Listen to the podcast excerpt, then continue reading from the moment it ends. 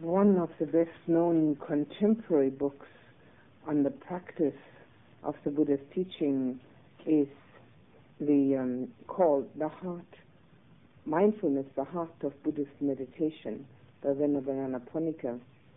And um, it's quite a thick book. And uh, it concerns this sutta.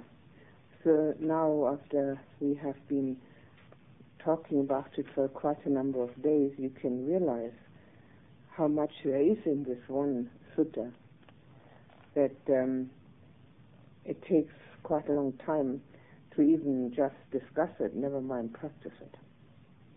It takes even longer.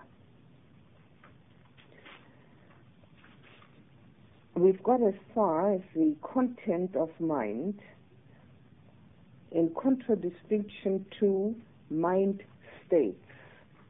And um, as you watch your own mind, you will realize what the difference is. You can also um, explain a mind state as a mood in the mind. Whereas the uh, content of the mind is a quite a distinctive chatter sometimes, a very distinctive thinking process. And we, uh, that's the one we are discussing now, Dhamma Dhammanupassana, the content of mind. We got as far as the hindrances and discussed the very first one, sensual desire. We can also call it greed, we can call it lust, we can call it wanting, desiring, craving, whatever we please, it all comes down to the same thing. Obviously, it arises because we are not totally satisfied.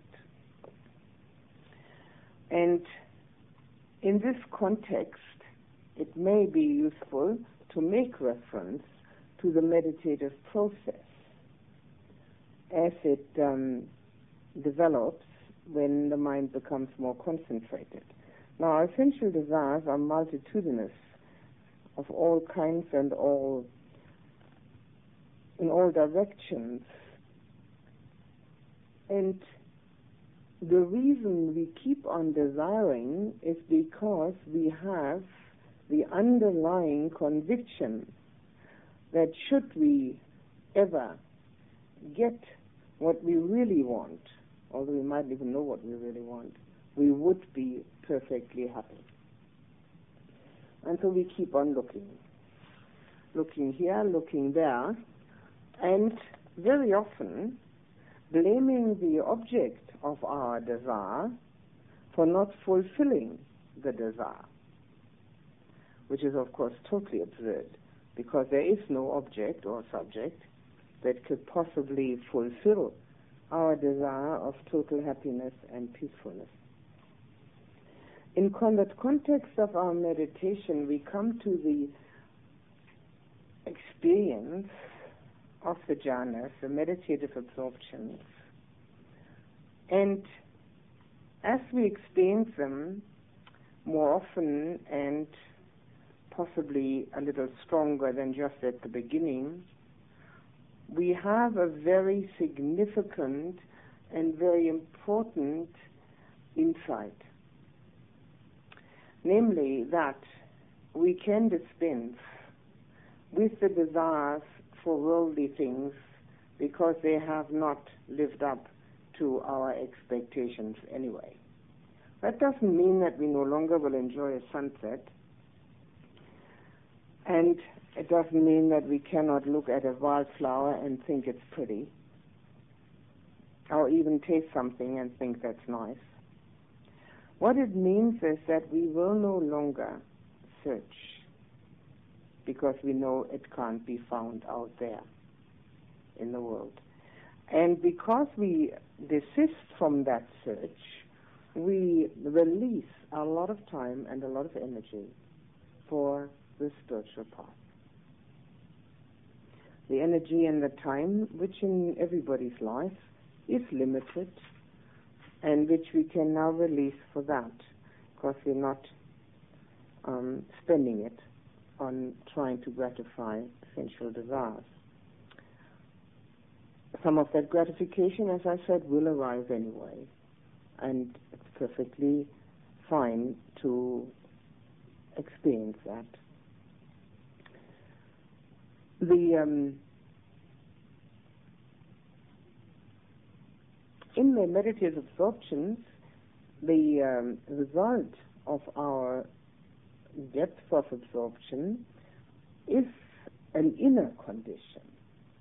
Inner condition which brings this about, the cause, sorry, not the result, the cause is the inner condition. So we have now, when we get to the meditative absorption, been able to switch from the outer condition to the inner condition. We've certainly not got near the unconditioned. The unconditioned, which is nibbana, another word for nibbana, total liberation, freedom, has nothing to do with any of this, but all of it is on the path towards it. It does not denote nibbana, but it's certainly the pathway to it. So we have the inner condition which makes it possible to let go of so many of our desires and wishes for gratification. However, the most deeply ingrained one, and the one which is a cause for our existence, is a craving to be. And which on the other side has the craving not to be, which are both um, due to the same understanding of our selfhood because we can only be if there is somebody there to be. So this craving to be is the most deeply ingrained one, but it has as its immediate counterpart the desire for the gratification of sensual desire, the uh, craving for that. So these are the three cravings that we are beset with according to the Buddha's teaching, the craving to be, the craving not to be, and the craving for sensual pleasures. Now, as I said, through our meditative absorptions, the craving for the sensual pleasure certainly becomes much less. It doesn't get eliminated, but it becomes much less the craving to be gets a bit of a knock. Because we can only become deeply absorbed if we let go at one stage along the line there of this deeply ingrained desire to have ego affirmation. In the first three absorptions, we certainly have an observer, but we can only go into the fourth one if we have at least minimized this craving to be. Therefore, the uh, meditative absorptions are not only what they certainly are, pleasurable and joyful, and uh, harmonizing in one's inner life, but at the same time, they bring us nearer to an absolute reality. And they bring us nearer to that reality almost automatically. Whereas without them, we'd have to strive pretty hard. No, very hard. Not that we don't have to strive to become concentrated, but that is the name of the game, isn't it? Trying to be concentrated. So the uh, sensual pleasure, desire for sensual pleasure, which was the first of the hindrances, is then followed by ill will as the second one. You can call ill will anything you like. You can call it anger, hatred, resistance, rejection, fear goes under the same heading because we can only fear what we don't like. We don't fear what we love. and um, fear and anxiety. So it is a um, very um, expansive uh, topic. This will has many um, other mental states in uh, within. Now, in our daily practice, we have to, of course, reinforce our meditative practice.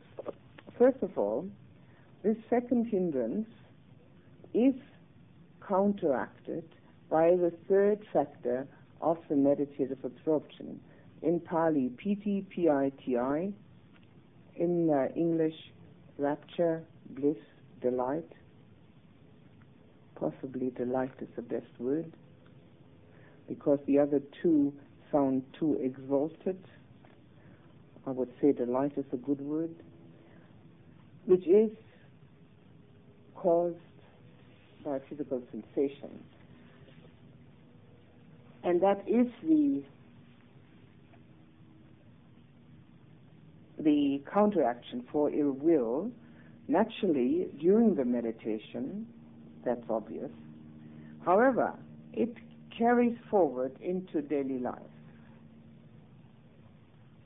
If we are able to go back into that meditative state at will, and only then does it become a truly meditative state when we can go there when we want to.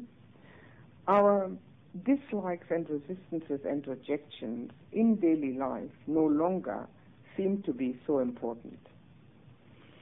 They no longer carry such a sting with them because the mind knows it can go back to having delight when it wishes. And it isn't dependent upon the um, pleasantness that very often does not arise from other people and in the world. So our own ill will is strongly counteracted through that aspect of the first meditative absorption, which is actually, as I usually call it, the entry hall, the first step, which shows us that, aha, uh-huh, we're getting concentrated. Ill will is a very strong characteristic of all beings. We're mostly concerned with human beings. And it needs reinforcement, the counteraction needs reinforcement in our daily living. The uh, prescribed reinforcement by the Buddha is loving kindness meditation and loving kindness actions. So it's not just enough to sit there and meditate and meditate and meditate and love the whole world. We have to actually do something about it. And loving the whole world is a little difficult to do something with because we don't have that kind of far reaching effect to show our love to the whole world. But in mental states, it's much easier to love the whole world than it is to love the people you live with.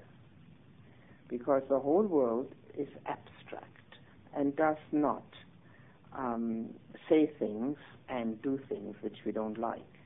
So we must never get carried away by the idea that because we do loving kindness meditation and actually try to love everybody everywhere, that we're actually doing it.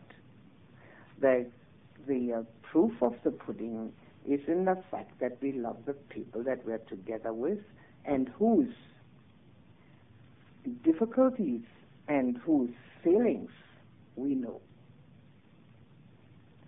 when we know people's feelings and love them, that can be lo- called love. So in our daily living, we have, all of us, many opportunities to actualize the um, thought processes and the feeling processes which we generate in the loving kindness meditation. The loving kindness meditation is designed for directing the mind in that direction. And then we need to uh, follow through on that. We need to follow through on that in a manner and form that we are capable of. The, um, the warmth that we may generate in the heart through the meditative process is something that is very much in evidence when we can be with other people and um, show that to them. It's uh, far more important to have that rather than to go about telling people, you know, I love you, I love everybody. Um, that doesn't sound very convincing usually. But the action of the love is an actual action in the heart which uh, people can um, very often become aware of. One of the manifestations of the thought process of the loving kindness meditation is one's willingness to be there for others, to give oneself, one's time, one's abilities, one's energy, and so forth, because all that are loving actions. All of that is in our daily possibilities to counteract the ingrained ill will that we have. It is said that people who have more ill will, more hate than greed, are those who will practice much better because they don't feel very well. It feels pretty awful to have hate inside, and they're determined to do something about it. Whereas those of uh, people who have more greed than hate feel pretty good because very often they can actually satisfy those states of um, greed and desire, even though it's only momentarily. And um, they are, although they're easier to live with, they, it is said that they don't practice as well. They're much easier to be sidetracked from the practice and uh, far easier indulge themselves in um, taking it easy, whereas a person with that has more hate uh, is a person who will be very diligent and determined. Now, these are generalizations which, uh, of course, have all sorts of um, differences in different people. It's just a, an explanation of seeing uh, what the um, results of greed and hate very often are. The Buddha compared hate with a bilious disease, ill will, the bile coming up. Feels terrible. If one is really hateful and really dislikes somebody very much, um, one doesn't feel very good. It's an unpleasant feeling within. He compared the water pond with one where there was a lot of wind and the waves of the water went very high so one couldn't see one's likeness. Anger feels very uh, uh, strong movement in the emotion. And his uh, um, remedy is uh, the loving kindness meditation and loving kindness action. Now, these are loving kindness action, particularly, is um, a deliberate thing that we can do even at times when we don't feel like it. Just as we can meditate at times when we don't feel like it and may have quite good results. It's the same with the loving kindness. If we have no feeling of lovingness towards someone, and yet we know very well that this is what needs to be done, it's very helpful to try and practice it as best as one can. Naturally, it's not going to be wonderful, it's not going to be perfect. Hopefully, it does not deteriorate into hypocrisy. Um, it is a matter of trying to change one's heart from the negative to the positive. Deliberate action. Whereas in the meditative process, of the jhanas, which is a Pali word for meditative absorptions, and because it's so much shorter, I would now like to use it. It only has two syllables. Um, in the jhanas, we have automatic purification. What more could anybody want? One feels, at least I do, sorry that it isn't generally practiced more because of the fact that it has such excellent results. Naturally, it is not an uprooting. I'd like to repeat that. I have said that before, but I'd like to repeat it. It is not an uprooting, it's a cutting down of the hindrances. And as we cut them down, they are less and less obstructive, obviously.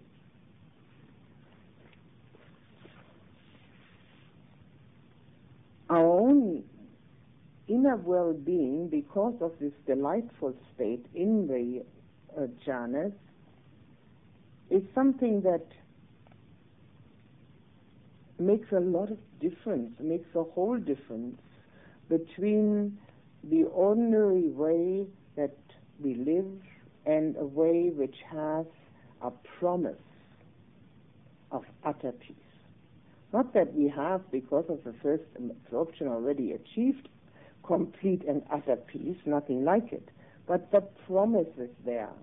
We can see a little light at the end of the tunnel. There is something else. It isn't just the world. There's an inner inner experience which shows us that we are not strictly corporality or thinking. We have something else within. Whatever name we like to give that doesn't matter. The main thing is to experience it.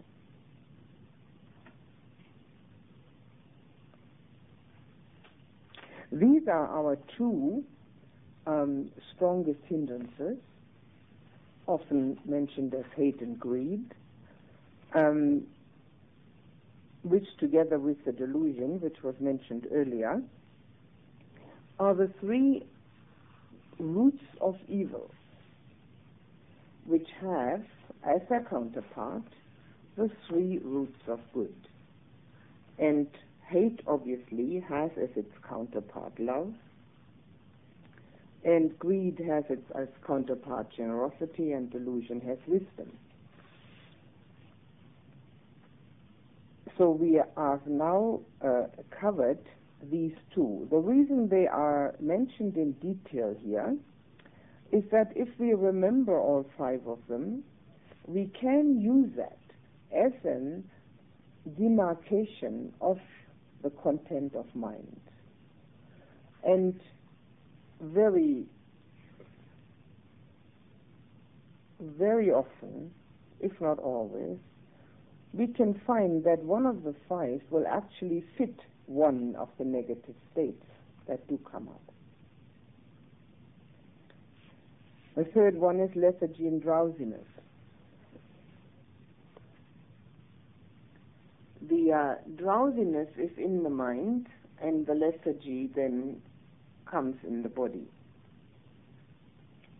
We have two kinds of that. We have the one in meditation, and we have the one in daily life.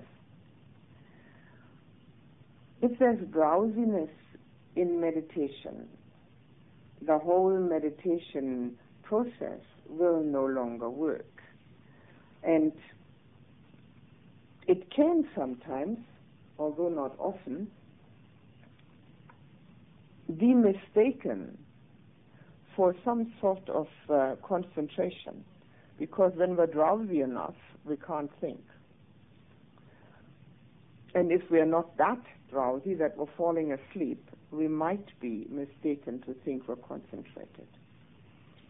It's very easy to check up whether we have had drowsiness which prevented us from thinking, or whether we had concentration which prevented us from thinking. The check is this. After the meditation is over, if we feel extremely energetic, the mind feels light, and we are ready to even physically do some action, we've been concentrated. If we feel like going to bed, we've been drowsy and been hypnotizing ourselves. So the um, the check is uh, quite clear at the end of the meditation. If we want to go to bed, nothing has happened. If we're ready to jump up and down and tear the house apart and build it up new, we've been concentrated. Hmm? The uh, lethargy and drowsiness is compared by the Buddha with being in prison. When we're in prison, there's nothing much we can do, and uh, we'll have to wait till the door is unlocked. The same is here when the mind is in a state of fog, sleepiness, disinterest, lack of energy, there's nothing we can do. We have to wait till it passes. The um, in of course when the concentration has arisen, then that sort of thing cannot happen. The uh, the counteraction for the uh, factors of meditation is the very first one which is the initial application, which means sitting down and trying to get concentrated, which is the remedy for lethargy and drowsiness. In other words, what I just said, even if one doesn't feel like just to sit down and do it. Now, if the mind refuses and stays drowsy, again and again to refer back to the meditation subject. So whether we get into meditative absorptions or not has no bearing on this particular hindrance because the actual fact of sitting down and trying to get concentrated counteracts this uh, particular difficulty. And if it reoccurs, one has to start over again. The initial application. The initial application in meditation is often compared to hitting the gong, the actual first moment of hit. The uh, continued application, sustained application, is compared to the sound which follows that sustained application, staying on it. Now, hmm? For what?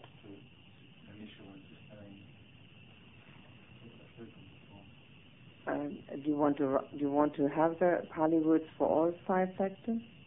Vitakka and the first one is Vitakka, and the second one is Vichara, and the third one is Piti. So the very first initial application counteracts this for the meditative state. Now, of course, we also have to continue this in daily life, not to procrastinate, to do it now, to realize that we don't have any other moment except this one. This realization of having only this moment is not to arouse stress and strain and um, uh, worry and um, uh, anxiety. It's nothing except the uh, understanding that past and future are just concepts. The only reality is now. And if we use mindfulness to be in the here and now, there is no um, feeling of being pushed to do something. One just is in this moment. So in daily life, we need to also um, use this mindfulness on the moment so that we don't get into this prison, of lethargy and drowsiness. The Buddha compared the water pond with one that is uh, completely muddy, like the mind feeling a bit muddy. Quite a good uh, symbol for that. And in meditation, if there is drowsiness in meditation, he gave several um, remedies for that.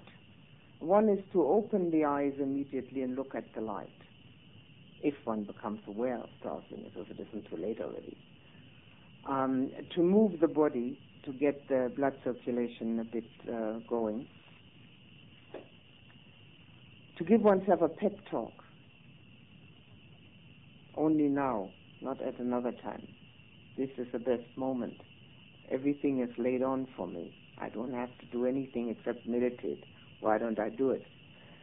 Or anything, anything that will be uh, helpful in the way of talking to oneself. And even standing up, if necessary. And if it is a situation where one can do it, instead of doing the uh, sitting meditation, doing walking meditation. And primarily, not trying to do samatha, calm meditation, but at such a time when the mind is trying to get away from one, do insight meditation, because that can arouse interest again. See, the trouble with calm meditation is when one hasn't practiced very much yet, is the fact that the moment before falling asleep is exactly alike to the moment before becoming concentrated. Because one can only fall asleep when one stops thinking. There's no other way to fall asleep. You can't fall asleep thinking. You've got to stop thinking and then falling asleep. Same as with concentration. You've got to stop thinking to become concentrated. So a mind which hasn't practiced very long yet, for a long time yet, may think, aha, no thinking, fall asleep now. It's right time for sleeping. So one has to be very um, alert to that. So if the mind is already drowsy a bit and, you know, has a bit of difficulty that way, in insight meditation that will not happen. In insight meditation there's a subject there may be the subject of the elements. There may be the subject of impermanence. There may be the subject of um, um, the uh, parts of the body. There may be a subject of mind states. Whatever it is, all of these are insight, are insight uh, factors which we can use, and it is less likely to fall asleep. Then. So when there is such um, a difficulty in the meditative state, use insight meditation, any one of the different ones we have already discussed. In daily life, it's a matter of remembering. I see we do know a lot of things, and much of the Buddha's teaching, the mind can say, well, yes, of course, naturally. That's nothing new. I've always known that. Quite so. But have I always done it? Probably never. And it's the same after we hear it again or read it again. We're quite in accord with it. We agree to it. It's all right. It's fine. But do we actually do it? It's not easy to remember. The mind has a faculty of cutting out those things which are not comfortable, easy, uh, pleasurable. So maybe it's more pleasurable to lie down and do nothing than it is to get up and do what is needed. Because we have forgotten that we have actually only this particular moment and that the drowsiness of the mind isn't going to help us. So in daily living, it is always a matter of trying to re remember the Buddha's words and see how they apply to the momentary state. That doesn't mean that we shouldn't take a rest. It has nothing to do with that. Naturally, uh, the body has to rest, and as the body has to rest, the mind will also have only the dream state to fall back on. But it is a matter of where we often see people who have very little to do, very few duties and responsibilities, can't get anything done. And those who've got a lot to do always take on one more thing and get it done. It's not because there's more than 24 hours in, the, in their day. It's just because the mind keeps alert. It also doesn't mean that we should be overly busy. It should mean that we use our time fruitfully. We don't have so much of it. And the older one gets, the less there's left. So to use the time fruitfully. That's all it means in daily life and in the meditation. The fourth one of the hindrances is the agitation and worry. Restlessness and worry is often used instead of agitation, but they both mean the same thing. Now, restlessness is a very peculiar hindrance. It only goes with arahant, with total enlightenment. Even the non-returner, the third stage of enlightenment, still has restlessness in a very minor way, naturally. But restlessness is a typical sign of wanting something, if it's strong, strong restlessness, wanting something very badly or wanting to get rid of something very badly. I know naturally, when that arises in the mind, meditation is uh, hopeless. And the mind is completely restless. There's no way that, that can, the meditation can flourish. This is one of the uh, unfortunate part, part, parts of meditation. We'd like to become very nice and peaceful and calm, but in order to become nice peaceful and calm, we already have to be a bit peaceful and calm in order to even get to the concentration. So if there's a lot of restlessness in the mind, one of the things that one can do is try to repeat to oneself anything that one remem- remembers about the Buddha's teaching. This is a very effective way when the meditation is not happening because of restlessness. Restlessness means that one wants something else. One wants, doesn't want what one has, but one wants something else. And restlessness is very often con- connected to the past, to something that has happened in the past which one is um, um, not agreeing to, as something that one has either done or omitted to do, or that others have done or omitted to do it's um, again when we notice it in ourselves, we can say, "All right, finished. Past is gone." It may still have an effect on somebody's karma, but it's done. It's finished. And worry is practically always about the future. What am I going to do with myself? How is my life going to work out? Am I going to be able to do all the things that I have intended that I'm intending to do? Am I going to be able to make good? All based on the ego delusion. Who is going to do what? And also the fact that the future does not really exist. It's a concept. I always say, and I'm sure you've heard me say this before, tomorrow doesn't exist. When it comes, it's called today. There is no such thing as tomorrow. It's only a concept.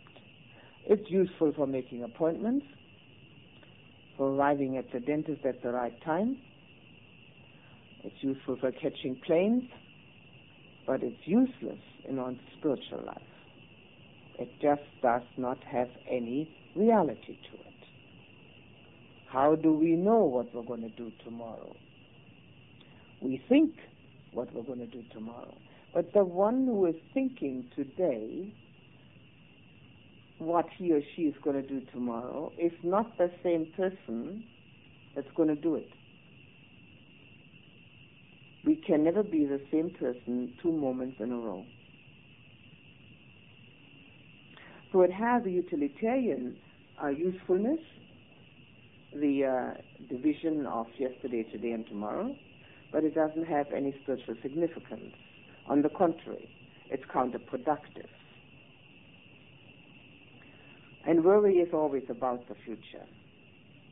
You see, now if you sit down and try to meditate, and you're worrying about the fact whether you're going to be concentrated, are you ever going to be concentrated? That's totally impossible, isn't it? No way. So, all one can do is do it now and be done with it. And the um, restlessness is something which is very strongly ingrained. Both, of course, all of these hindrances are based on the ego concept, that's clear. But restlessness in particular and worry are very much egocentric. They have a great ego ego concept in it. Not that desire and hate don't have that in them, but we very often put desire and hate outward. We want an object or a subject, or we hate an object or a subject. Whereas restlessness and worry just have no nothing outside of ourselves. They are completely in on the in the center of ourselves. So restlessness can be observed as a mind state and one of the effective things to do is to try and remember the maybe one of the chants. The Dhamma of the Blessed One is perfectly expounded to be seen here and now. Here and now. Not a matter of time. Now, if you've chanted it often enough, you'll know it by heart. I mean, it takes a matter of six or seven times and you know it by heart. To be seen here and now, not a matter of time. There's only an example. Anything you remember, which has any connotation of doing it now and not thinking about the past, which makes restlessness arise. Also, desire makes restlessness arise. And very often, restlessness and worry arise because of lack of direction. There's no direction in life. One doesn't know exactly what to do with oneself. Those two uh, have an open field.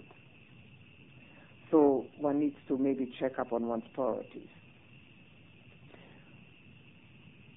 That's in one's daily life. The um, the Buddha compared them to being a slave. One has no jurisdiction over one's mind states. One is a slave to them. Now, nobody likes to be a slave. One is totally unfree, of course. And the uh, antidotes which he described was learning more about the Dhamma and being together with wise and mature people.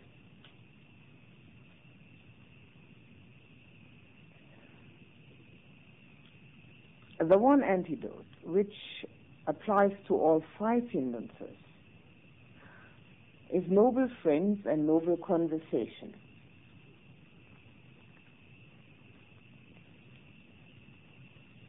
Noble friends are very often, as a terminology, meant to be those who are on a spiritual path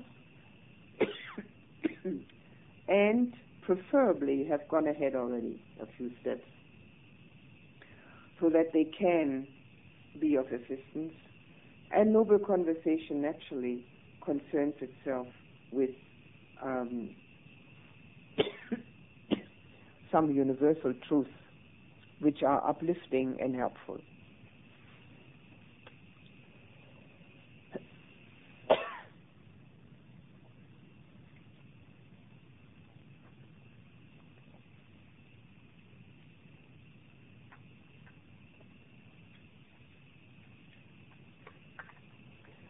Here, with restlessness and worry, the Buddha mentions wise and mature people separately, again, from noble friends and noble conversations you can see how important the Buddha con- considers the fact of one's associations.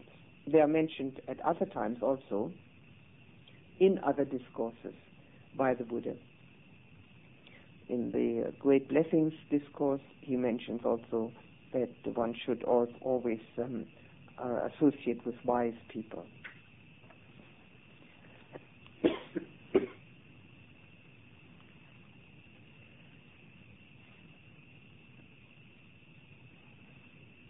if the mind is restless or, or worried in the meditative state, it is a matter of becoming aware of one's mind state and trying to learn to substitute. Now again, I'd like to mention once more that the actual um, understanding of thinking, thinking, thinking is not sufficient and never once mentioned in any of these instructions. This whole sutta uh, is instructions on calm and insight meditation. Not once does the Buddha mention the fact that one should just note that one is thinking. I'd like to make that um, very um, uh, emphatic point because it's often um, mentioned that that is what one should do. If you can remember the things we have uh, read here, this is not once mentioned. It's either the mind state, which you could call a mood, what it is, or it is a content of mind.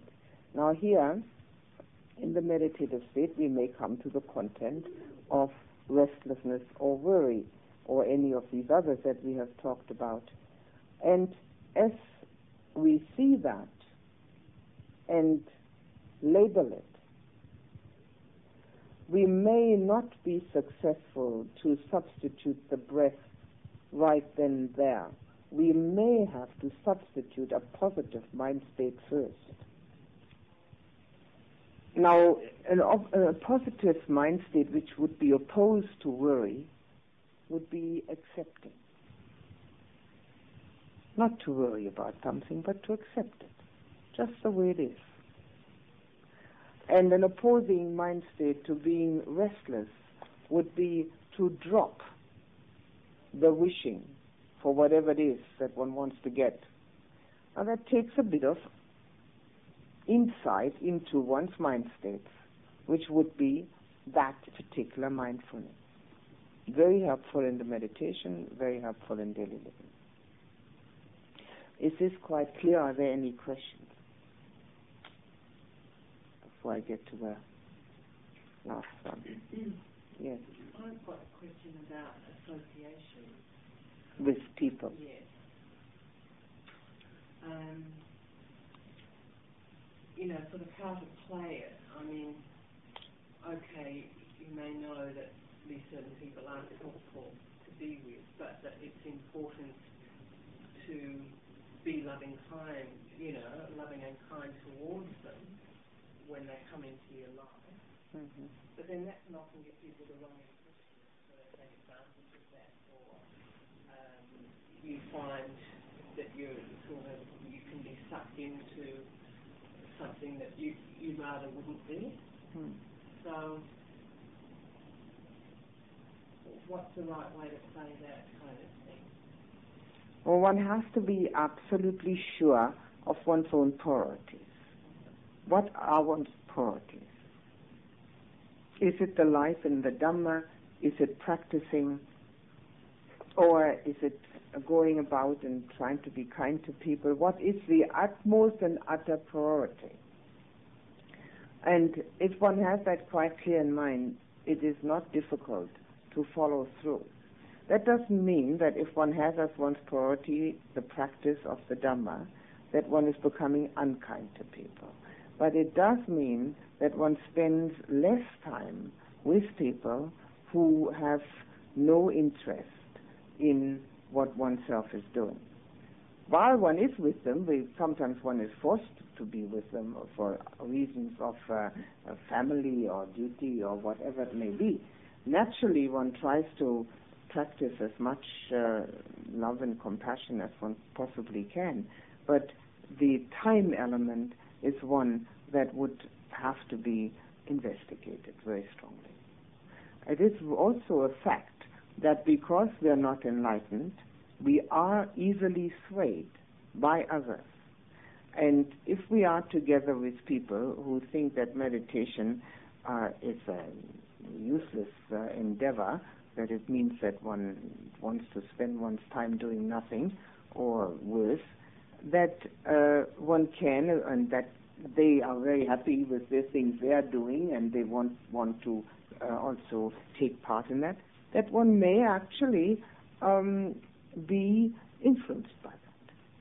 So one has to watch these influences. It's not that one now believes meditation is so good, but one now doesn't do it because nobody else is doing it, and one goes with them to whatever they're doing. So one has to use a, a bit of um, a discrimination how to spend one's time.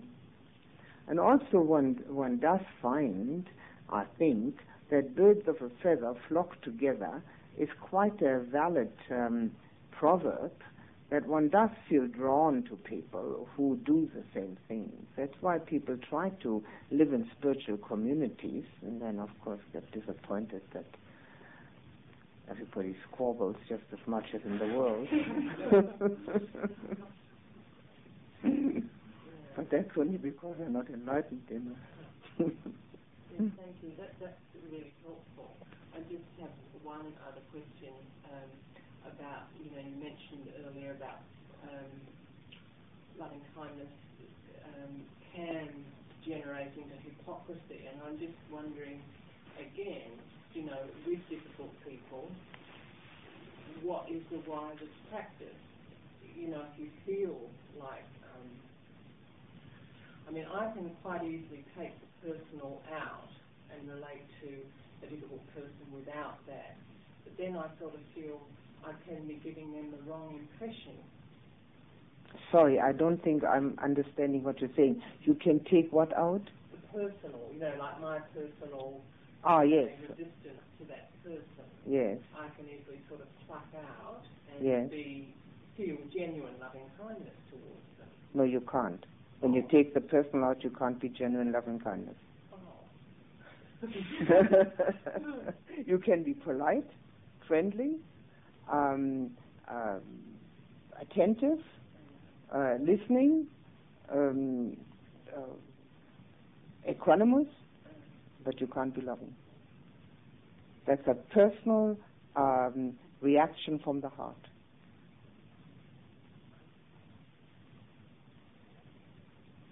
That's got to have the heart element in it.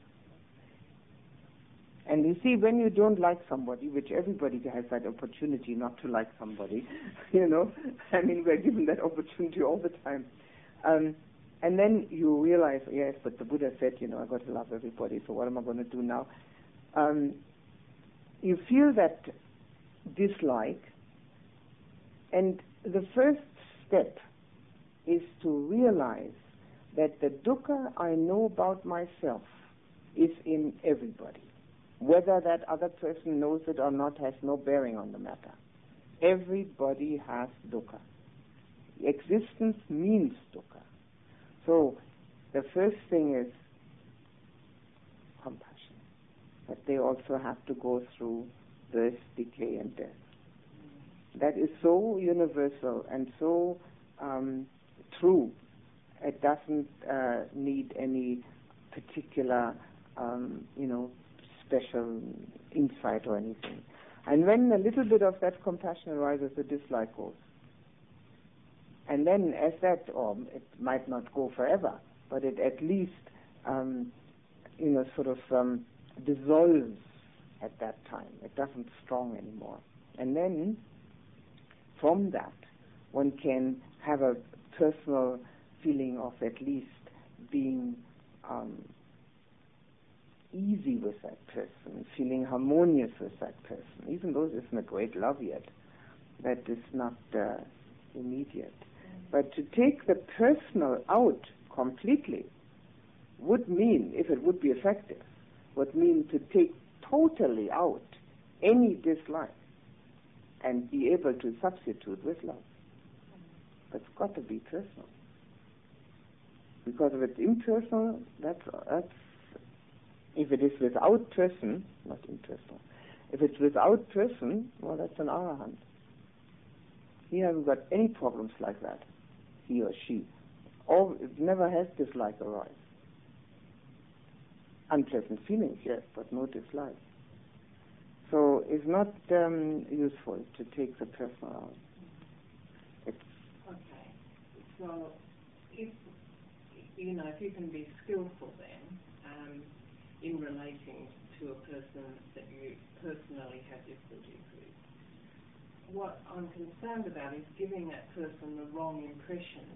You know, because like that's what I've tried to do with a certain person, and I and and I've been taken advantage of um, because I have been like that, or or maybe it's for other reasons. I don't know. But so maybe so what I'm trying to find out is through trying to be skillful, have I given the wrong impression? Have I been hypocritical?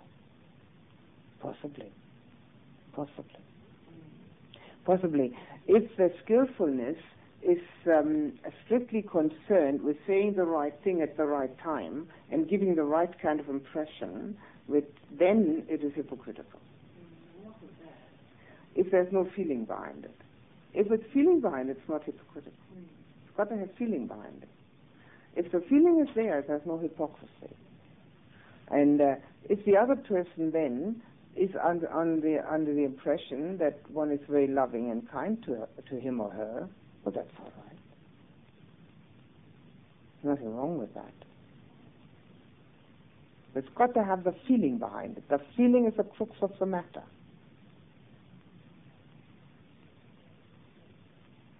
That's where it, that's where it stands and falls with the feeling. The skillfulness applies to words. We can use skillfulness in words. We can say something skillful or unskillful. But it's still the feeling which matters. And this is something that this mindfulness does become more and more apparent. But if there is negative feeling behind it, then it can still be uh, hypocritical. It is, yes, certainly. If there's negative feeling, even if there's no feeling behind it, it's hypocritical. All right? If there's a good feeling behind it and skillfulness of words, then everything's fine, no problem. You know. But if it's uh, it, the feeling is the crux of the matter. It's what it hinges on. Yeah, I still don't feel I've communicated to you what I'm trying to communicate, and I have one more go and then leave it. um, was say I had been cool to this person rather than trying to work with them, mm. you know, in a, as kind a way as I possibly could. Well, then I feel um, that I would have communicated um, my difficulties with them, perhaps, and I wouldn't then have been taken advantage of subsequently. What's this business about being taken advantage of? Well, how does somebody else take advantage of one? One allows this, otherwise it's impossible. Even though one allows it without being aware of it. I mean, nobody can take advantage of one if one doesn't allow it to happen. So it's uh, it could be that one isn't aware of what's happening, sure. But as soon as one is aware of it, one would uh, put a stop to that. Yeah. And uh, a coolness, communicating coolness to another person, I don't see any great uh, uh, value in that. Why should that be necessary? I mean, if I want to communicate to somebody that I don't agree with them, I tell them so.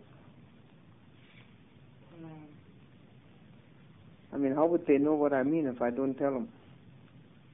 I mean, they've got a hard enough time knowing what I mean when I do tell them.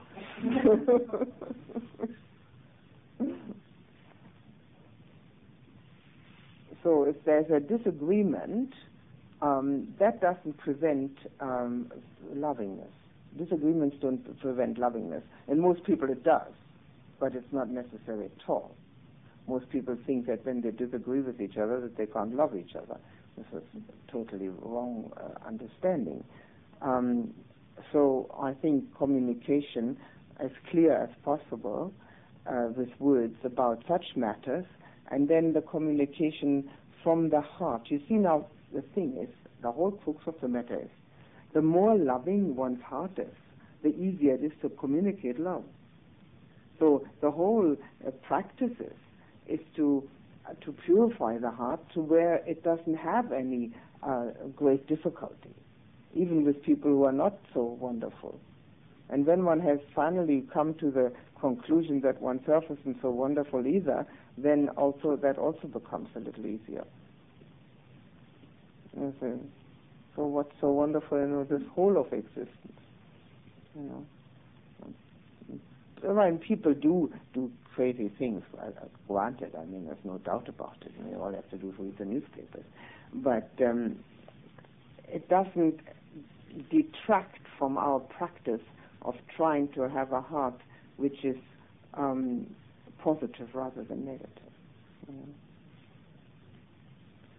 And as I was saying, in the practice itself, that even when we don't feel like it, to try and practice it means with feeling, with the feeling of the lovingness, not with the gestures, but with the feeling. That's where it all amounts to. Right? okay. Yes. Uh, in practicing this counteraction through a um, you say first step is try compassion. Mm-hmm. Um, with me, it seems that once I try that exercise, um, once there's compassion, automatically loving kindness starts to say overlap. You can't Mm. compassion without. So they're not completely distinct. No, that's quite right. But the reason I'm advocating compassion maybe as a first step is because it is sometimes for many people a little easier than try to uh, think, oh, I've got to love that person, but in reality I can't stand them. You know, it is a very, it's as if you're miles apart. But when you think of all the dukkha that oneself has, and then all the dukkha that everybody else has, the compassion that arises make it, makes it a little easier, and then the loving kindness follows suit. They are not apart, you're quite right. They are very much interwoven with each other. That's quite true. My question is also about loving kindness and the path, the spiritual path.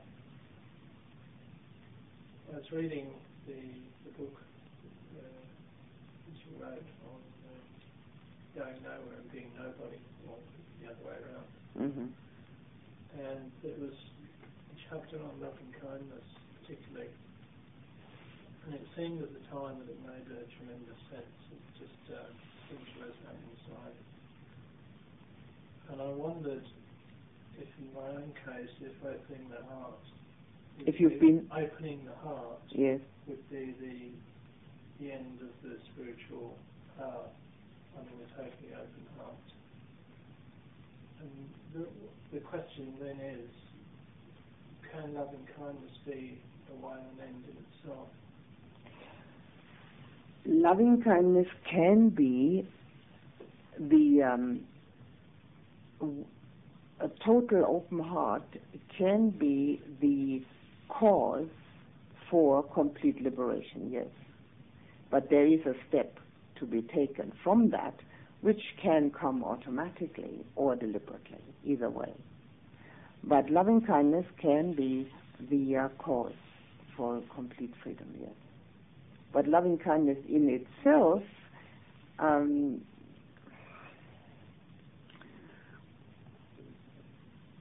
in methodology, no, there's another step. I think I understand what you're saying. Is it that the practicing of the loving kindness, the actual doing it, is quite different from any verbalization or any mental process one may have to work on in order to actually to see this thing in oneself that is uh, injuring. No, I didn't mean that. Um, although all, all what you're saying is quite so, but I didn't mean that. What I mean is um, that the loving kindness, which purifies the heart completely and makes it pliable, expandable, and um, to the um, unlimited, is the uh, uh, step before letting go of self. And that letting go of self is the, is the, the step that leads to complete freedom. So the um, uh, actually loving kindness together with the jhanas is the pathway which is called chitta vimutti, liberation of the heart. And then there's the other one, which is panya vimutti, which is liberation of the mind, or I should say, no, that's a wrong translation, sorry. Liberation by wisdom. Because the word chitta can be translated in either heart or mind, but in order to give the distinction, I will say one is the liberation of the heart, and the other one is liberation by wisdom. So the one who has liberation by wisdom will get all the insights and possibly then, um, through the insights, be able to take the step towards calm and towards letting go of self. Whereas the liberation through the heart goes along with the loving kindness and the you know, meditative absorptions and lets go of self. At the apex, both meet, but these are the two pathways. Right, so at the beginning of the text there it says that jhana meditation uh, cuts down the five hindrances, but it doesn't actually uproot them. So is it, is it with, in conjunction with loving kindness that together they form a method of, re- of removing completely the roots that No. seem ultimately necessary? No. The jhanas and the loving kindness will not uproot. They will cut down to the point where they are so puny and um, weak that we can uproot them. Only insight uproots. These are the pathways, but they lead to the point of being so little, there's so little hindrance left that the insight um, of which has been gained on the way is then possible to actually manifest by letting go of self. Only insight uproots.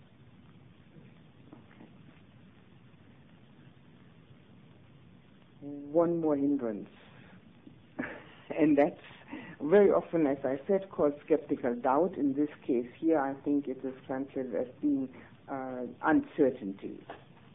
Um, I think the word uncertainty is actually preferable because the word skeptical doubt is not so common. Um, and it is um, it is um, compared by the Buddha to wandering around in the desert without any provisions, without any uh, road map, going around in circles, and finally being overcome by bandits and killed. Now, uncertainty uh, manifests in different ways. Very often it manifests in which med- meditation method should I follow? Uh, which teacher should I follow? Uh,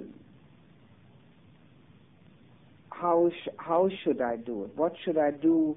Uh, should I believe this or should I believe that? Um, these are very um, detrimental to practice because they take up energy and time and prevent one from actually doing it. There's nothing to believe, there's nothing to follow, there's only to do. The Buddha's um, um, instructions were always that one has to do it oneself, there's nothing to believe. So, this um, doubt is also about one's own ability. the uh, the doubting that one can actually do it. It all sounds so Um, grand and exalted, and can one actually do something like that? For that, we can be assured that every human mind that we call normal is able to change its level of consciousness. And we have already, all of us, experienced changes in level of consciousness downward. Why shouldn't we be able to experience levels of consciousness upward? Change is change. So self-doubt is not appropriate at all, uh, and it's very, very um, detrimental to uh, one's practice. And the doubt of which way to go and what to do besets people very often, and all very often results in their making quite bad karma by putting that uncertainty and that doubt instead of using, seeing it within themselves, putting it out onto the person or the teaching that they're doubting, and by doing so, uh, denigrating it. And that's also a very dangerous thing to do because oneself has only opinions and not absolute truth in one's mind. So the uh, all uncertainty vanishes, all doubt vanishes when one has their own one's own experience. And the own experience only comes when one practices. And then there's nothing to worry about because one knows. Now again, the Buddha gave as the antidotes in daily life the um, against this skeptical doubt that one learns more about the Dhamma and has wise and mature companions and of, again also noble friends and noble conversation. He compared the water pond with one that was filled with um, um, uh, growth, where there was so much, so many, uh, so much greenery growing in the water that one couldn't see one's likeness. This one disappears completely only with the first um, step, the first experience of Nibbana, stream entry. However, it is um, very much reduced and almost completely negated when the concentration happens when the sustained application to the meditation subject becomes possible because one now sees that one has the ability to do it. And one also sees that there is something else to be done except the worldly things. So the um, with this one here, with this uh, fifth one, we um, the fifth uh, hindrance has as its antidote the second sector of meditation, when we become concentrated enough to have the sustaining of the initial sound of the gong, the sustained sound of the gong. The um,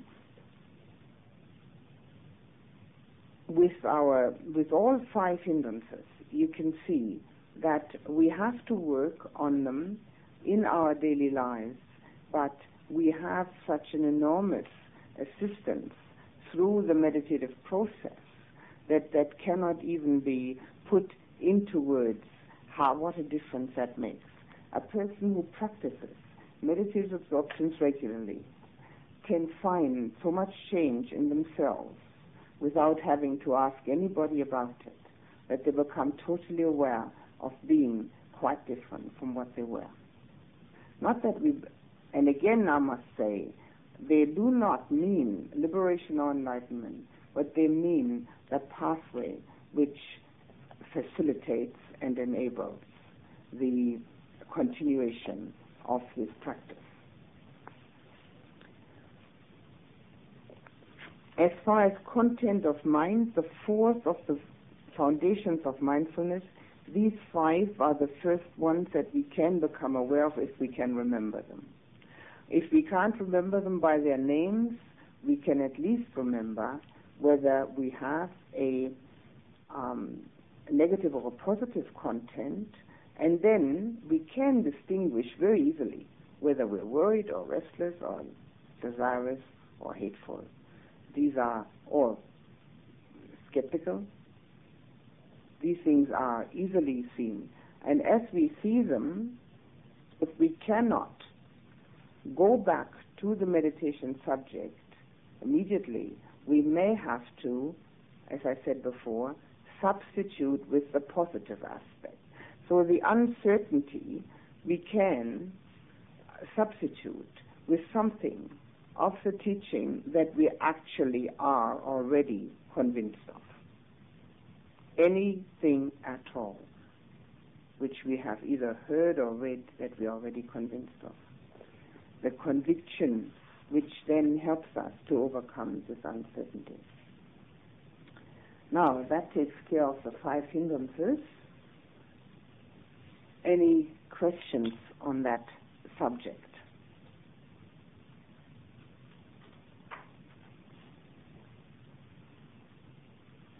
Everything totally clear? Yes. The antidote to worry of the jhana? That the, uh, oh, I didn't say that, did I? Oh, yeah, I, I think I, I, I actually I, I didn't uh, I think I didn't mention it. So in the in the jhana, it is the fourth one. It is the the happiness which arises. You see now, that's right. I didn't mention it. the uh, the happiness which arises in the even in the first already in the first uh, jhana that prevents restlessness and worry. Because when there's happiness in the mind, restlessness and worry cannot arise at the same time. So the fourth factor of the jhanas counteracts the fourth hindrance. Four and four stand next to each other. A, so in the in in Pali, you were writing down Pali. That's sukha. Yeah.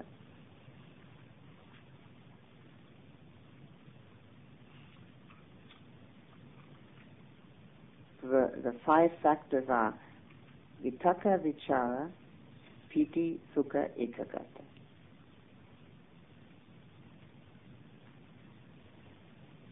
But mainly you should know them in English.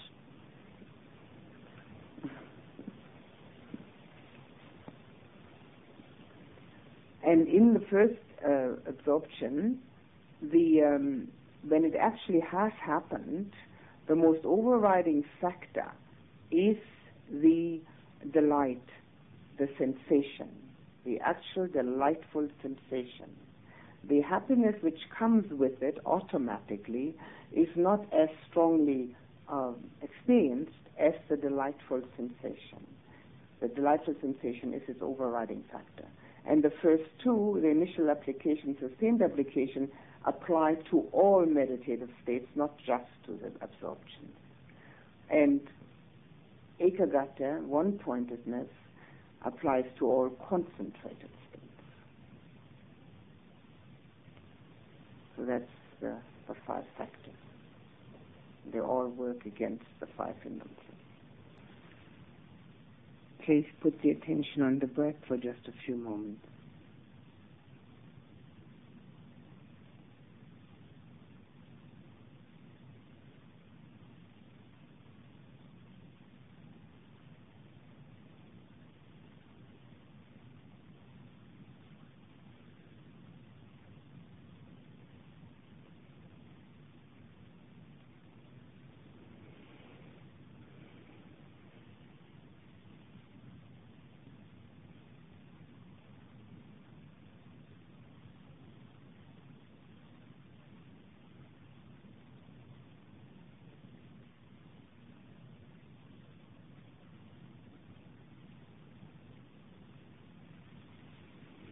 let a feeling of appreciation arise in yourself,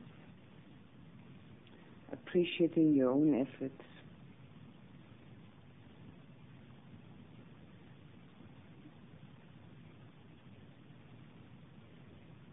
Appreciating everything good about yourself that you can think of.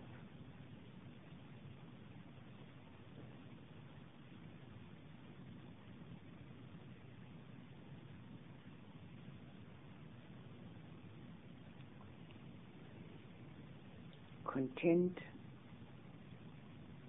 with yourself, loving towards yourself.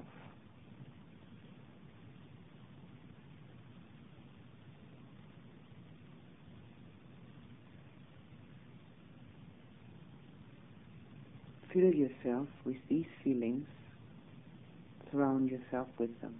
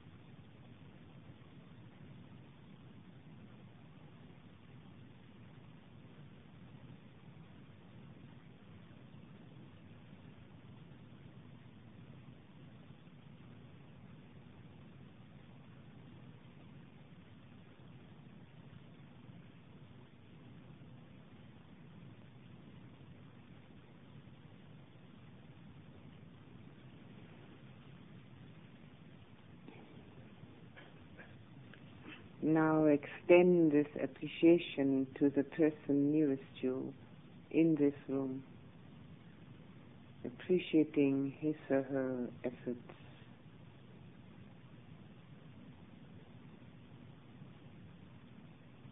Her presence, his presence.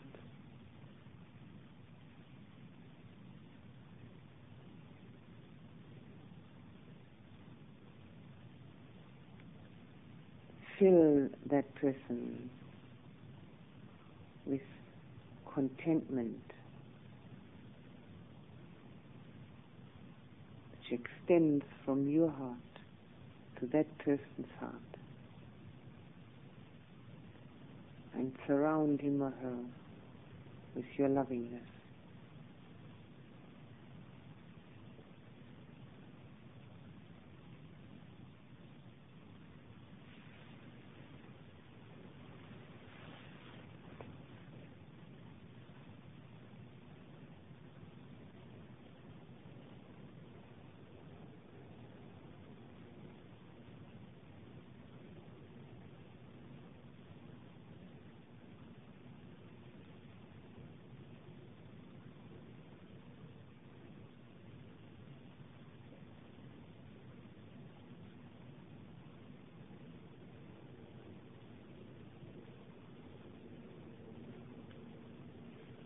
Extend your appreciation to everyone here. Being glad about everyone's presence. Appreciating everyone's efforts.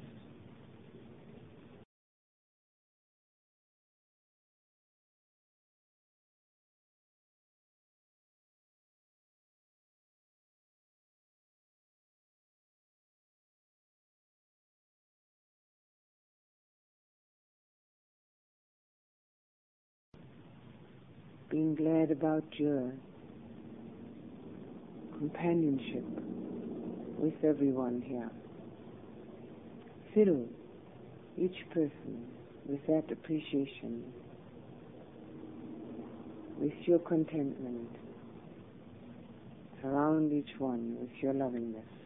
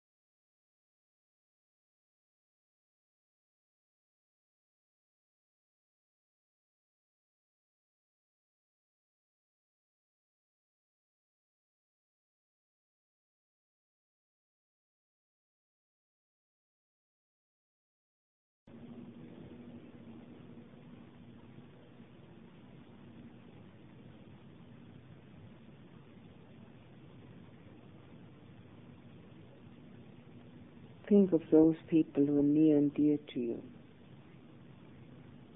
Appreciate their goodness.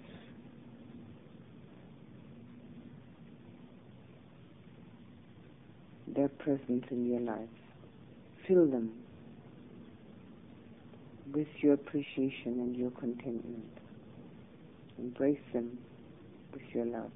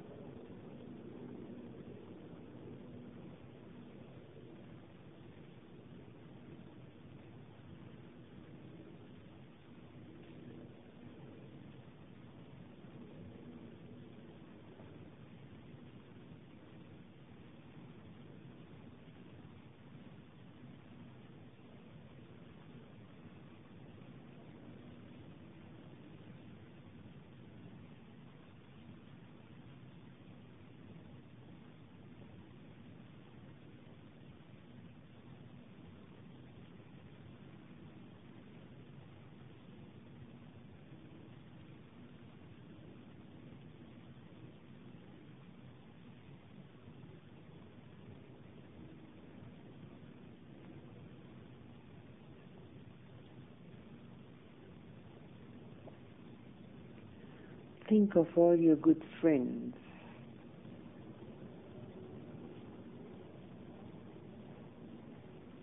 Appreciate their presence in your life, their friendship. Fill them with your appreciation.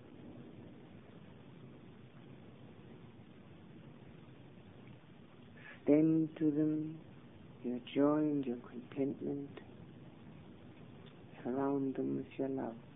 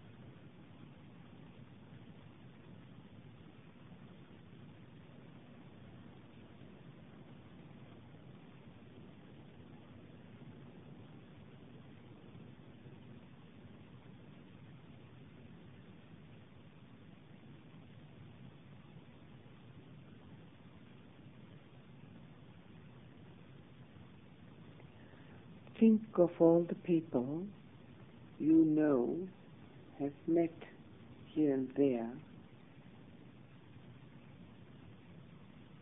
have spoken to at one time or another. Think of as many of them as you can. Let them arise before your mind's eye.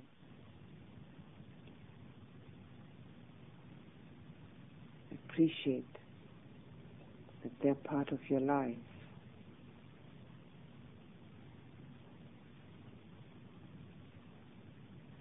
That they're trying to make a good human life for themselves. Fill them with your appreciation. Fill them with your happiness and contentment. Surround them with your love.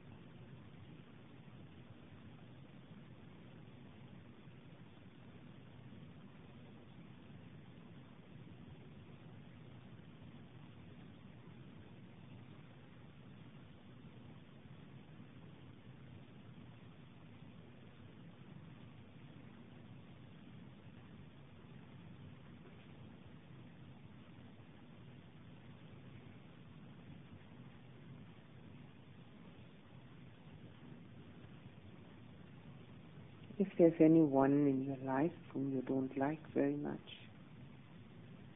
reach out to that person too with your appreciation of that person's efforts and struggles.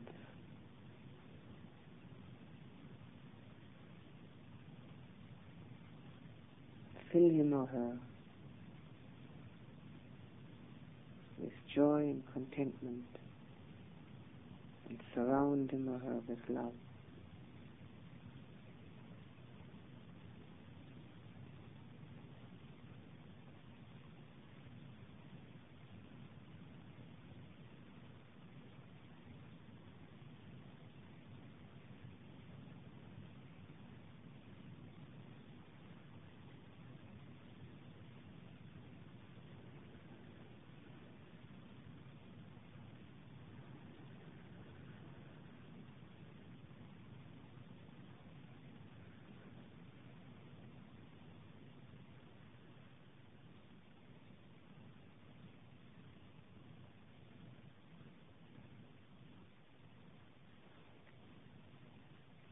Think of people everywhere, appreciating their hardships, their difficulties, their dukkha, and their efforts not to despair, their efforts to live a good human life. It's this appreciation of others reach out from your heart as far and wide as it will go,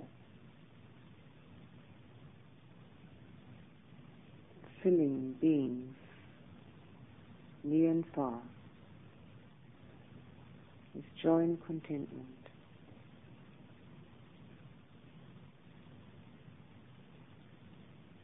And surrounding them with the gift of your love.